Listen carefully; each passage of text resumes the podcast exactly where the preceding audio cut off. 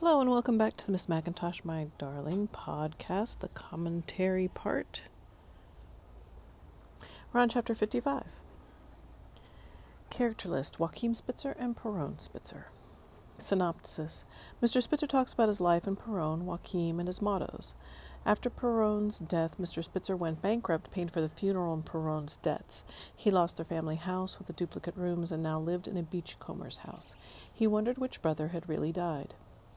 1. Mr. Spitzer thought that he would have lived if his brother had died when he was overcome with the roaring sound. He could not help thinking, even now, of the life he might have led, had mapped out his entire life, and no matter what might have happened, would not have deviated by one inch from his course unless it had been planned. He would have quietly pursued his theoretical music studies and principles of philharmonic composition while wondering if there was such a thing as a non oral music, a non visual language, a reality not dependent upon the ear, the eye. He would have collected his butterflies and moths. He would have pursued his other collections of the prowls of sunken ships, rare silks, and, post- and postage stamps. His China shepherdesses may refer to the China shepherdesses that were popular for the wealthy in the 19th century and were often excuse me and were often found on fictional mantles and compared in looks to the beauty of a female character. Such a China shepherdess was said to be too fine and delicate for the outside world and properly enjoyed only in the parlor, snug and cozy, and preferably with the door shut. He would have been known for these collections instead of his music. He would be told he had composed his music even while he slept.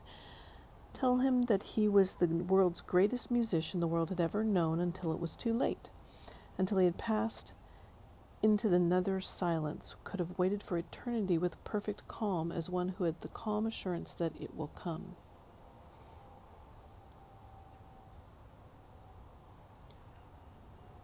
I need to fix that.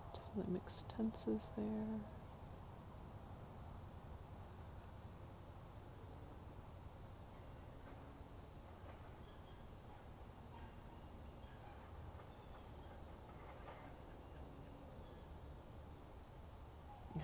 I'm sorry, hold on, I, that was wrong. He would be told he had.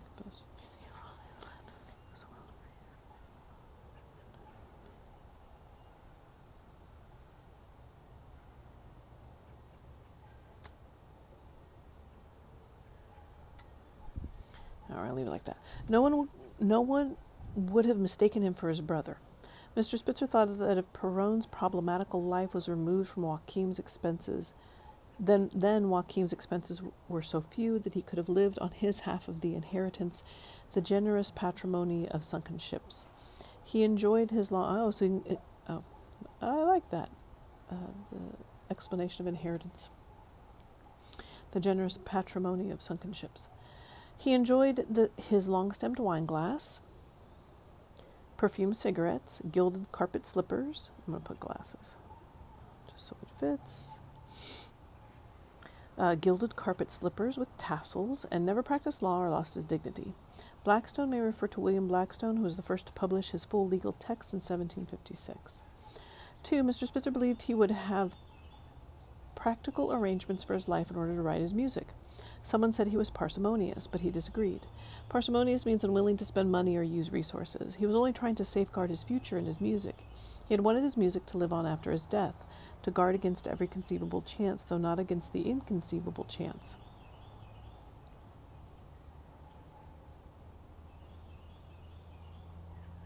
Could he be blamed for demanding more of life than life could offer? Perhaps he had demanded more than could be achieved by his dying. He wanted to write the tenth symphony when most great composers died after finishing their ninth. He had promised himself that he would begin with the tenth symphony, begin where others had ended, ended their lives. Curse of the Ninth is a superstition connected with classical music. It is a belief that the Ninth Symphony is destined to be the composer's last.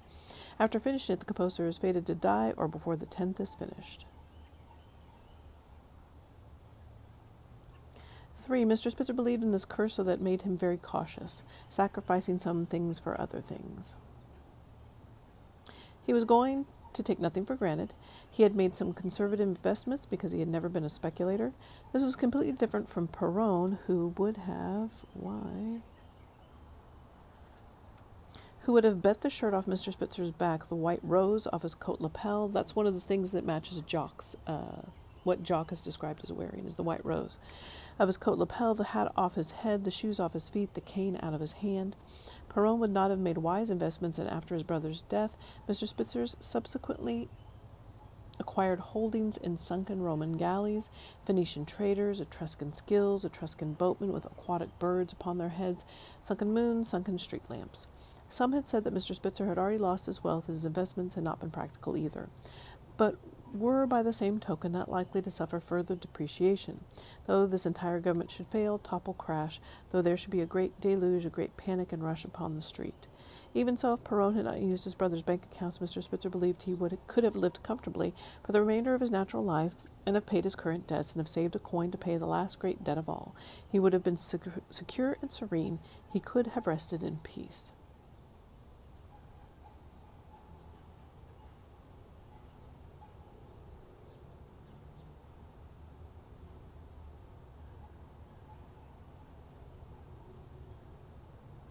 I'm going to shorten this.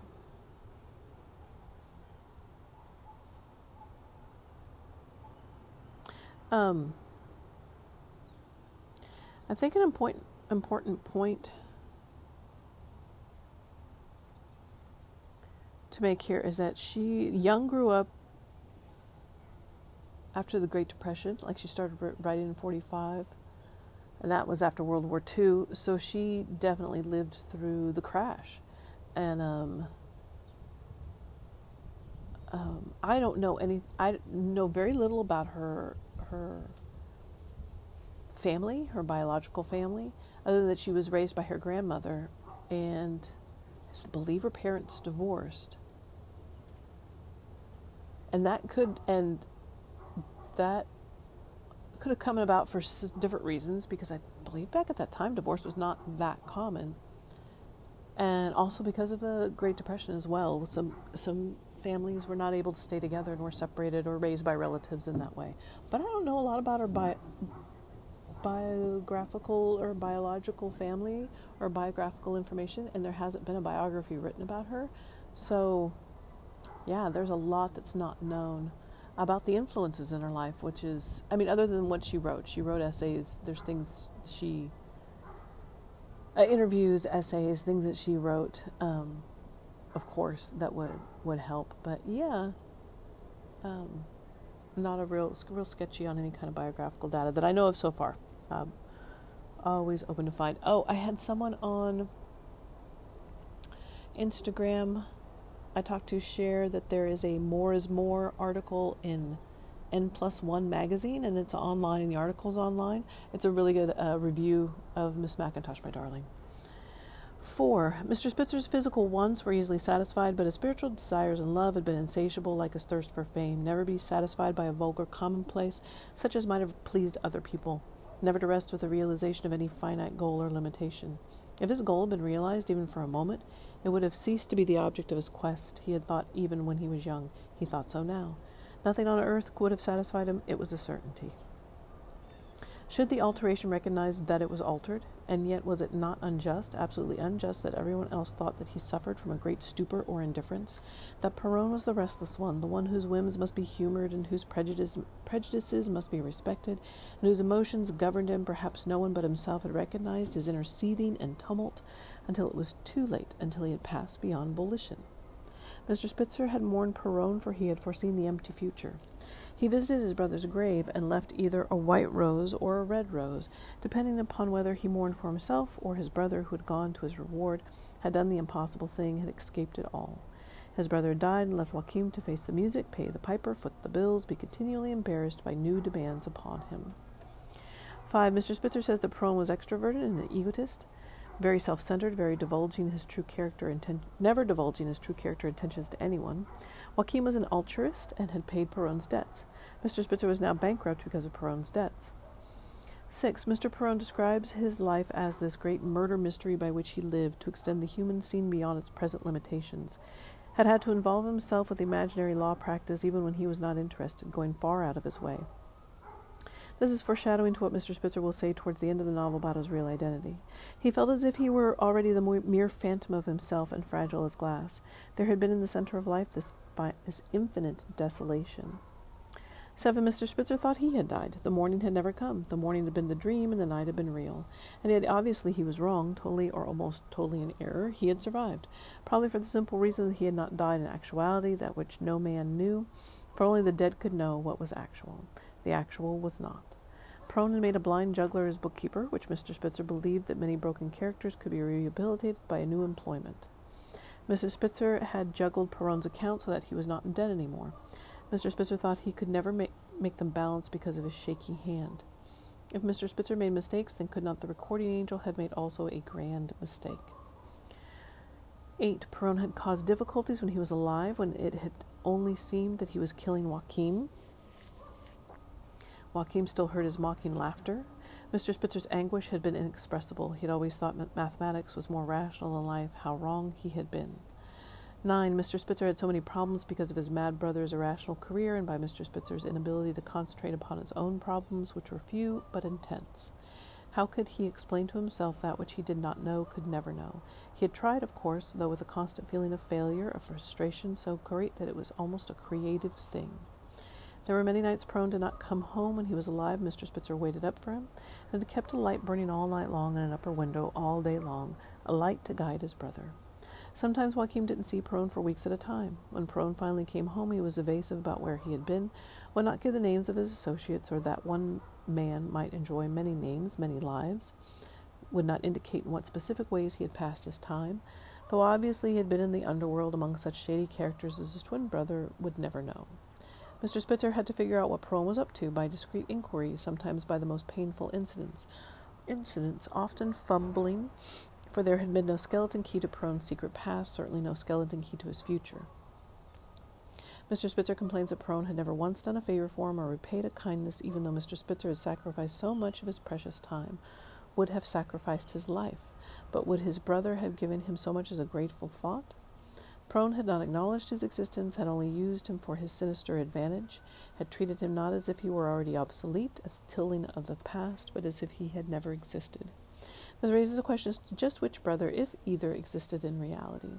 Is Mr. Spitzer schizophrenic with Perron and Joachim as the two personalities? Which one is the predominant one? Have they changed places over time? A final scene towards the end of the novel helps clear this up. Schizophrenia is a mental disorder characterized by continuous or relapsing episodes of psychosis. Major symptoms include hallucinations, delusions, paranoia, and disorganized thinking. Other symptoms include social withdrawal, decreased emotional expression, and apathy. Many people with schizophrenia have other mental disorders, especially substance use or disorders, depressive disorders, anxiety disorder, and obsessive compulsive disorder. 10. Mr. Spitzer was filled with resentment with the knowledge of his oblivion. Mr. Spitzer complains of Perron ignoring him before he died. Cousin Hannah never really saw him. This was like the final insult to Mr. Spitzer, who had precariously endured. Perron had never run an errand for Mr. Spitzer or showed any, him any kindness. Any favor he had ever asked had been refused or ignored. He had been blind and deaf to Joachim's needs and made fun of everything that was important to Mr. Spitzer. Had always been on the opposite side of every argument, speaking with mockery or sometimes answering only by his silence, which was also his mockery.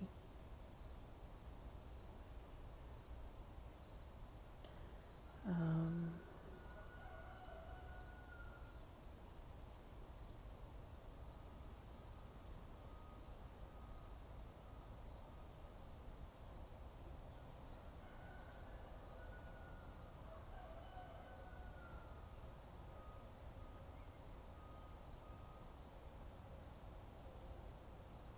Oh, I'm changing something.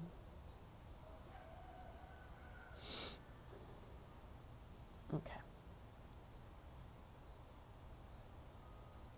11. Perron made fun of Mr. Spitzer's different collections, music, and library. Perron made fun of Mr. Spitzer's grandiose intellectual pretensions.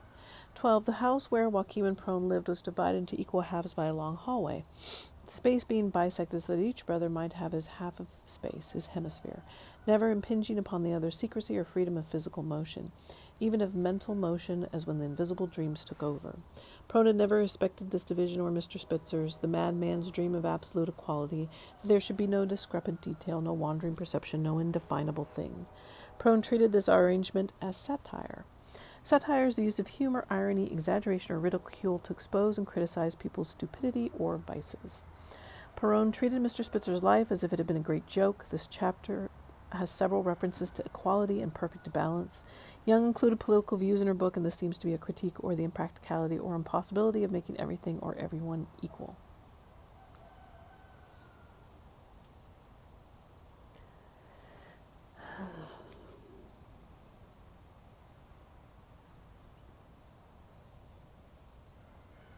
13 Perron laughed uproariously at Mr. Spitzer's old fashioned graces and airs and courtesies and that consuming tact with which he had always treated his errant brother. Perron never knew which half of the house was his, even though there was an invisible chalk line between the house and the house, and he should have known.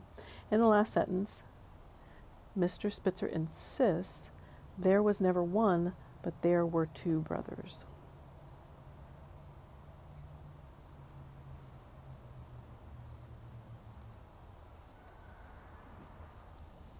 14, Perron made fun of all the twin decorations, pictures, and portraits in their house. He even made fun of the twin sports memorabilia and Joachim's bank receipts. There were many memento, mementos mori of Joachim's life. Memento mori is an artistic or symbolic trope acting as a reminder of the inevitability of death. The divine Melba sings may refer to Dame Nellie Melba, who was an operatic soprano. Jenny Lind may refer to Johanna Maria Jenny Lind, who was a Swedish opera singer. Old Bull may refer to Ole Bornemann Bull, who was a Norwegian virtuoso violinist and composer.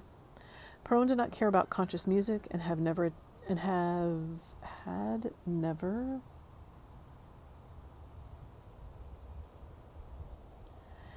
attended a music concert, not at least while he was conscious. Joachim thought he might have liked the unconscious music. 15, Mr. Spitzer says there were two of everything in their house.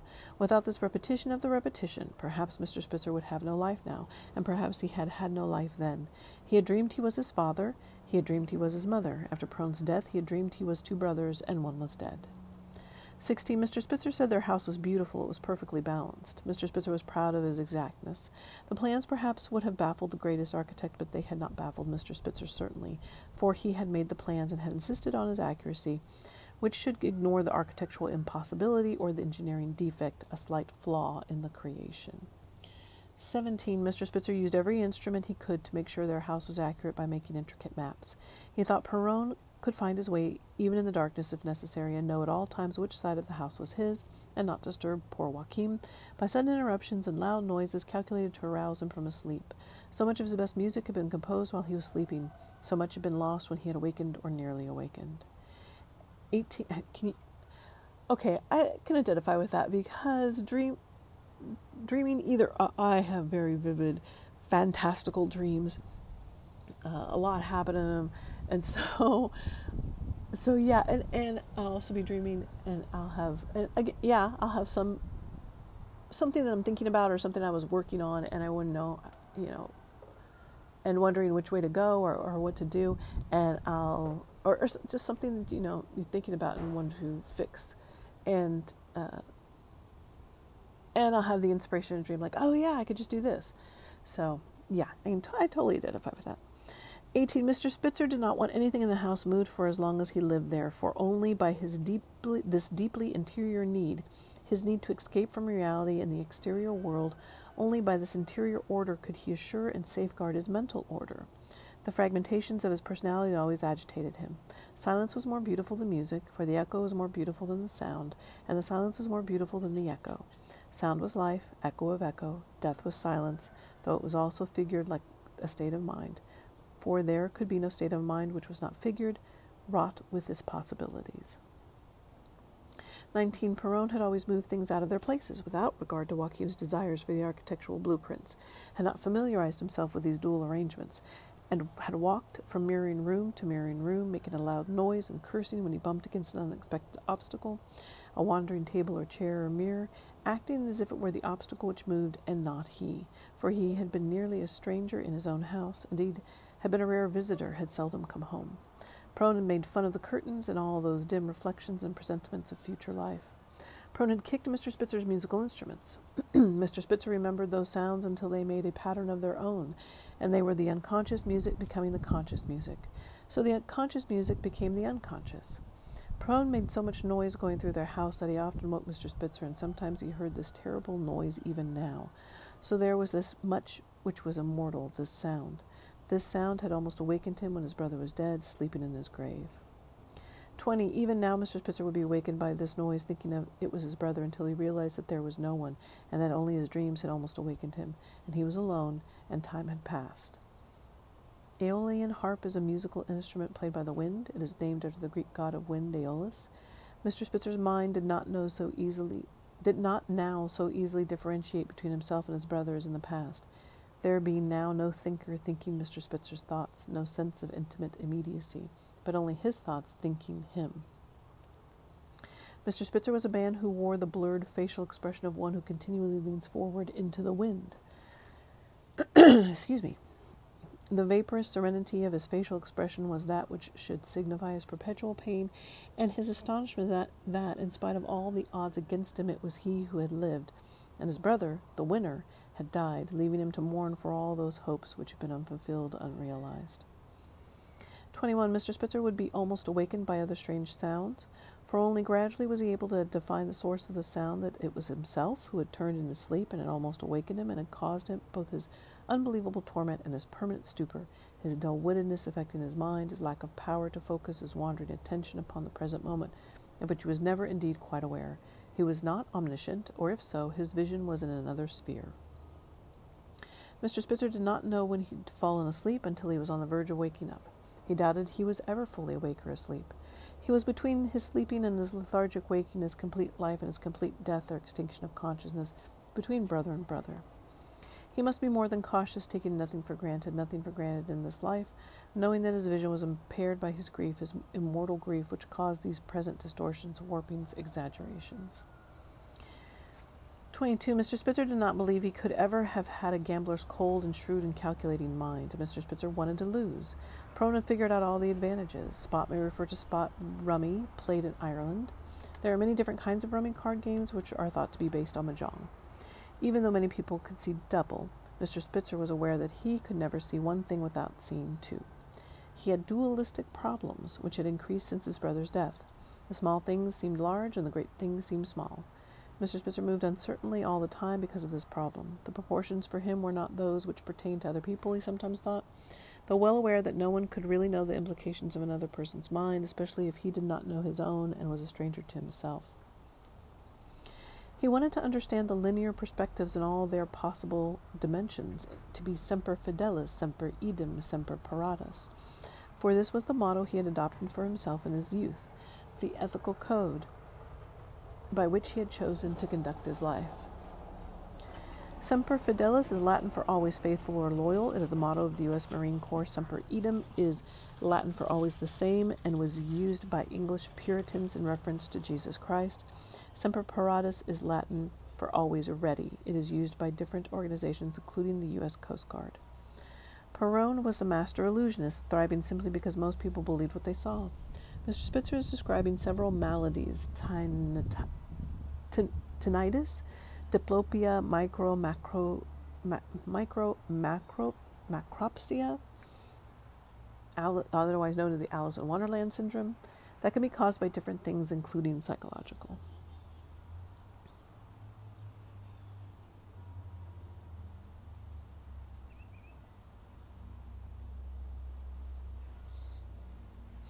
23. Mr. Spitzer describes a strange vision. The far things seem diminished in size, gradually fading into undifferentiated distance, and the near things seem large simply because of their proximity and because they are tangible.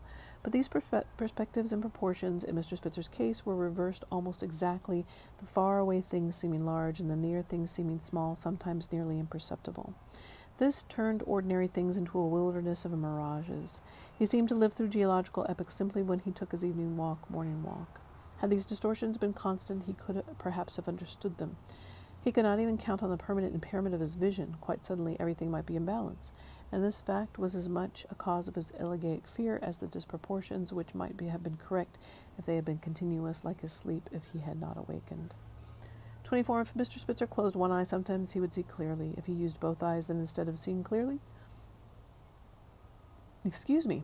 His confusions were simply greater, doubled, as if he were still living half for his brother, and this was not the actual truth. Half of Mr. Spitzer was dead, for half of Mr. Spitzer was in the darkness. Mr. Spitzer was afraid to close both eyes, for fear he might never open them again and might be now where his brother was. Mr. Spitzer practiced sleeping with his eyes open. Perhaps as he never slept, he was always sleeping. The idea had occurred to him he had been drugged since his brother's death. When he blinked, everything blinked back.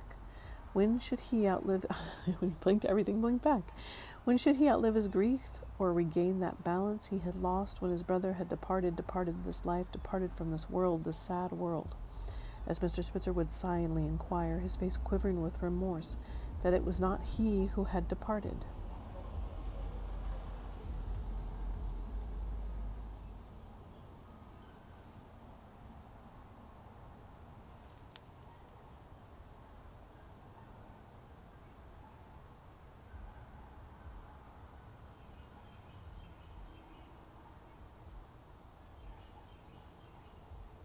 25. Mr. Spitzer was yawning and vacant eyed and trembling and sad, and his forehead seemed vertically by a line of grief because of this continuing problem of his life and his death. Life in the midst of death, death in the midst of life, the imperfect equation. He could hear his body breaking apart. There was no consolation in his own survival. This, his time, as he believed, was always running out, moment to moment. He lived only at the end of time, perhaps beyond the end. He was continually losing himself, even through this search and doubtless would find himself only if he gave up the search. His searching had become his, this habit when Perron was alive, so he could not imagine continuing the search after Perron died. Imagine that there. Oh, no, that's, that's good. Imagine that there was still some chance his brother might return.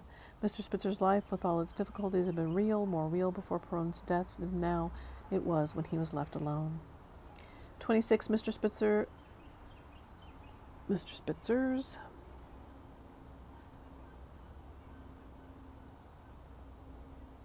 Life was treacherous because of his inability to sleep or be awake, making him wonder what mad tailor, he would ask again and again, had tailored him.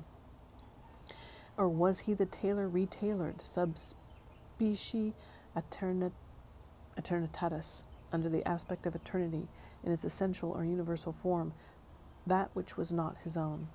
For never was he his own man, and he was always suffering from this profound sense of distance, as if he were another man, scarcely acquainted with himself and his desires which he had outlived. Sometimes this sense of alienation would overwhelm him. Even when he was talking to an old friend, Mr. Spitzer treated every stranger as someone he knew because Perron may have known them. Subspecie aeternitatis is Latin for under the aspect of eternity or that which is universally and eternally true. One woman claimed that he had danced with her. Mr. Spitzer is adamant that he has never danced in his life, even though Catherine says he is a good dancer. Uh, earlier in the book, or is it later? Uh, I don't remember. 27. Mr. Spitzer could not tell the difference between black and white, so he only asked questions about safe topics like the weather. He wished it if possible, his life to be this continuum, existing always by reference to something else and continuous, broken though it was and shattered almost beyond recognition, simply pulverized, and did not wish to absolve himself completely from the responsibility for his own dark past, and was also very curious, naturally, as to what his past had been. I like that. Could, could not tell the difference between black and white, and so he only asked questions about safe topics like the weather. I, I remember that from the Midwest. There's three topics you never talk about religion, sex, and politics. So, what do we talk about all the time if you meet somebody, especially in the Midwest where I live? How's the weather? Oh, the weather's too hot, it's too cold, it's just right. It's Yep.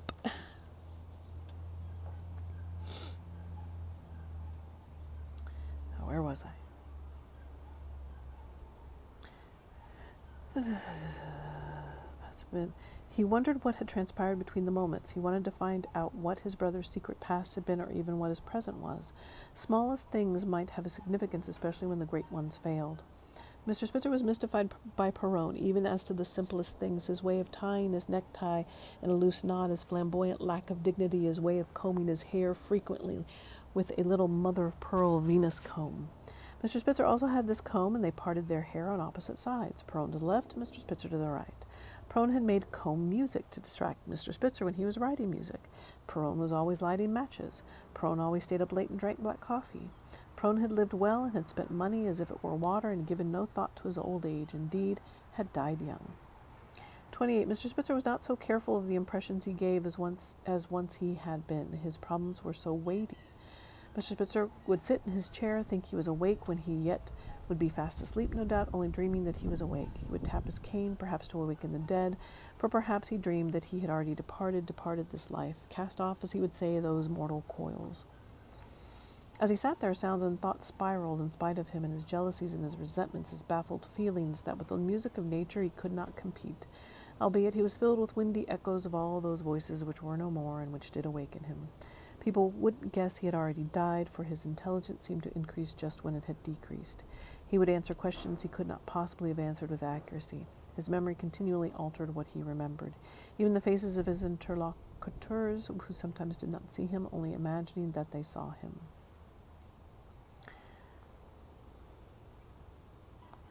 And we're almost done. 29. Mr. Spitzer's moments of con- unconsciousness were happening more, and this frightened him by their weighty implications. He didn't realize it had happened until the moment was gone and could not be recalled and could not be revivified. They were like the moments of his absence from the world. He dreamed he had been murdered. These moments would seem more than the moments of his life. They came with increasing frequency and rapidity and left a luminous film, so that he knew he did not imagine them, that they were real, more real than his life had been for many years. He would be afraid, mortally afraid, that he might do something of which he was unconscious, totally or almost totally unconscious, implicate himself in some vast problem which is not his problem or his brother's problem. He gave an example of this by referring to the theft of the Rajah's crown, crown jewel, and when he became aware, he was talking to Mozart. 30. Mr. Spitzer, when he thought he was asleep, found himself traveling and he didn't know where because he had forgotten the name and address. For not only was Mr. Spitzer in the wrong carriage, he was the, he was the wrong passenger. He had taken his brother's place. Over times he would awaken to find himself going to a funeral, but have forgotten the name of the dead man, though he wore his perpetual mourning and was also in mourning for himself. The coach, coachman, and horses were described earlier by Catherine in chapter 14 as her body was the carriage and her soul. Now it seemed was the passenger and her horses were her will, and the coachman was her conscience. Mr. Spitzer may be going through the same thing and wonders when should he break through his chrysalis, which was the coach and the coachman and the horses. When should he awaken? In a carriage he felt safe, but sometimes he walked.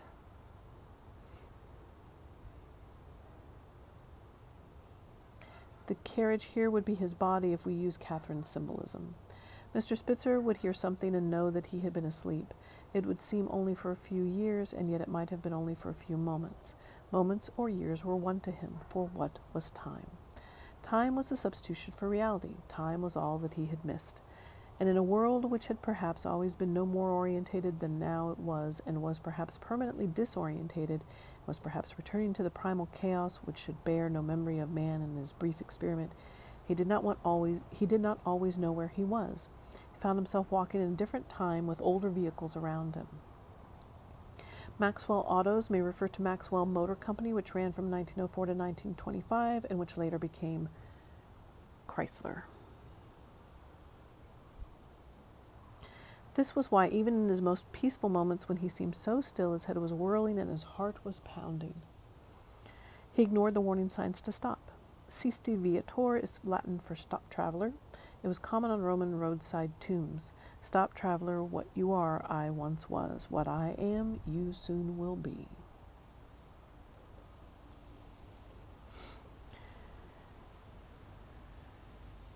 Oh, that reminds me of uh, because of drought in Europe and uh, all, everywhere, a lot of places, and the lowering of uh,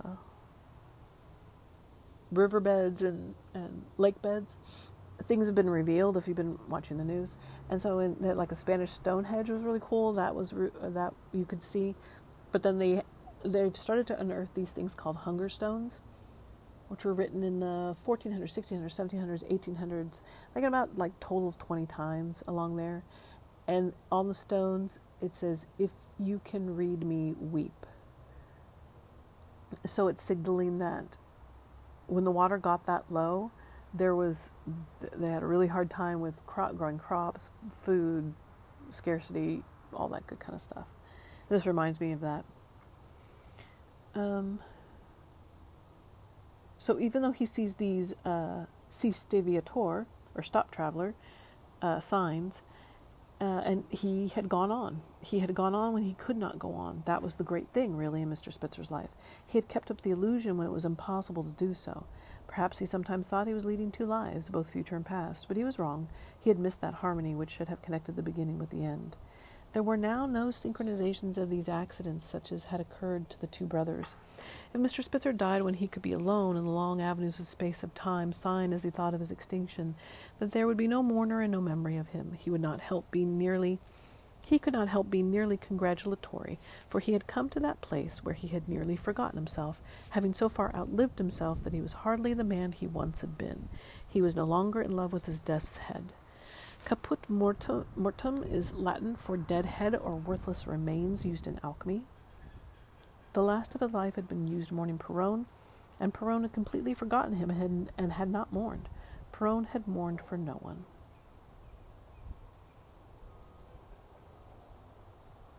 There was a lot there.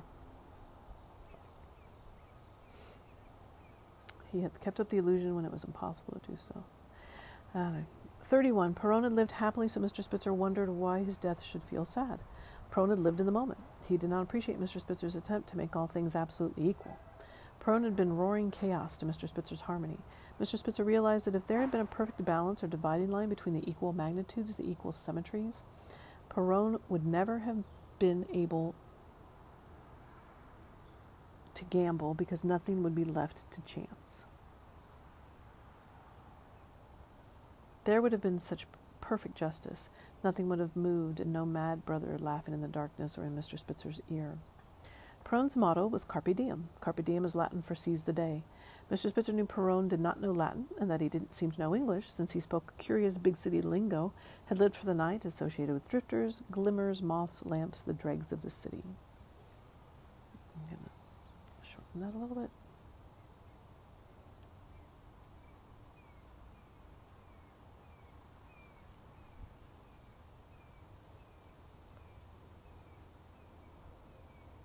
Joachim's motto was Hoc opus, hic labor est, for this is the truly difficult thing. Hoc opus, hic eber, hic labo, labor, I'm going to say labor, labor, est is Latin for this is the task, this is the labor. The line is from Aeneid, a Latin epic poem written by Virgil. There are now three different mottos hinting at three different personalities in this chapter. Perronus carpe diem, seize the day. Joachim is hoc opus, hic labor est. This is the task, this is the labor. Mr. Spitzer's is semper fidelis, semper idem, semper paratus, always faithful, always the same, always ready. Mr. Spitzer would have given his life to complete his silent music, to complete his great opus, even though it would never be completed. He would have given up everything, his butterfly collection. He wanted immortality through his work. Perron could not foresee the fu- empty future. Perron had borrowed money and forged checks from Joachim. Mr. Spitzer had tried to explain the situation, and no one believed him.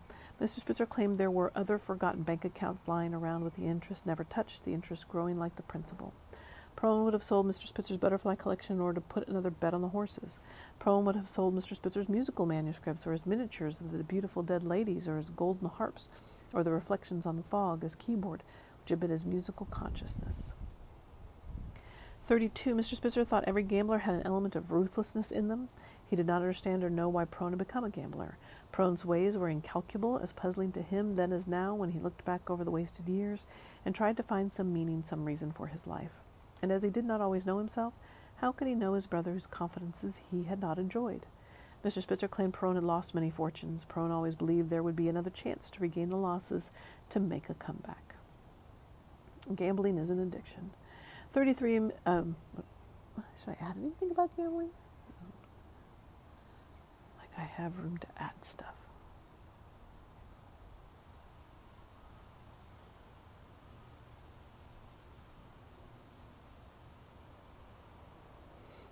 But I'm always going to choose yes. 33. Mr. Spitzer, because of his equable mind, could not understand all these inequities. He needed certainty to exile chance to the outermost corner of the universe. Mr. Spitzer had always tried to safeguard his errant brother's future, to foresee the consequences of each thoughtless act, the endless consequences. He had even pretended that Joachim had committed the errors of this flesh, this body, instead of Perron, including that last great error of suicide, which was the one error he had not foreseen. He believed now that he had never thought his foolish brother would kill himself, but only Joachim. It was because of Perron's mad career that Mr. Spitzer changed his mind so often.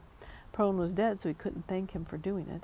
Perron had taken for granted that Joachim would always be there to take his place, to proclaim his ignorance of the promises he had not made, the engagements he had not kept. How often had used Joachim in one way or another so that he had scarcely dared to emerge from his hiding place. Mr. Spitzer, in spite of his brother's ingratitude and the supreme purposelessness of his domino existence for which he had never once apologized, had kept their house beautiful. Perron just ignored him and had not grown old. Mr. Spitzer knew that what Perron would have looked like had he grown old, but by looking at himself in the mirror, Mr. Spitzer felt buried in his flesh. Last paragraph, 34. Joachim Perron's house was gone. Now it only remained in his memory. It was his fate now to be a visitor only to other people's houses, for he lived now in this old beachcomber's house, and he had been broken by the funeral, the debts he had paid, the debts he could not pay, was still wondering whose funeral it was.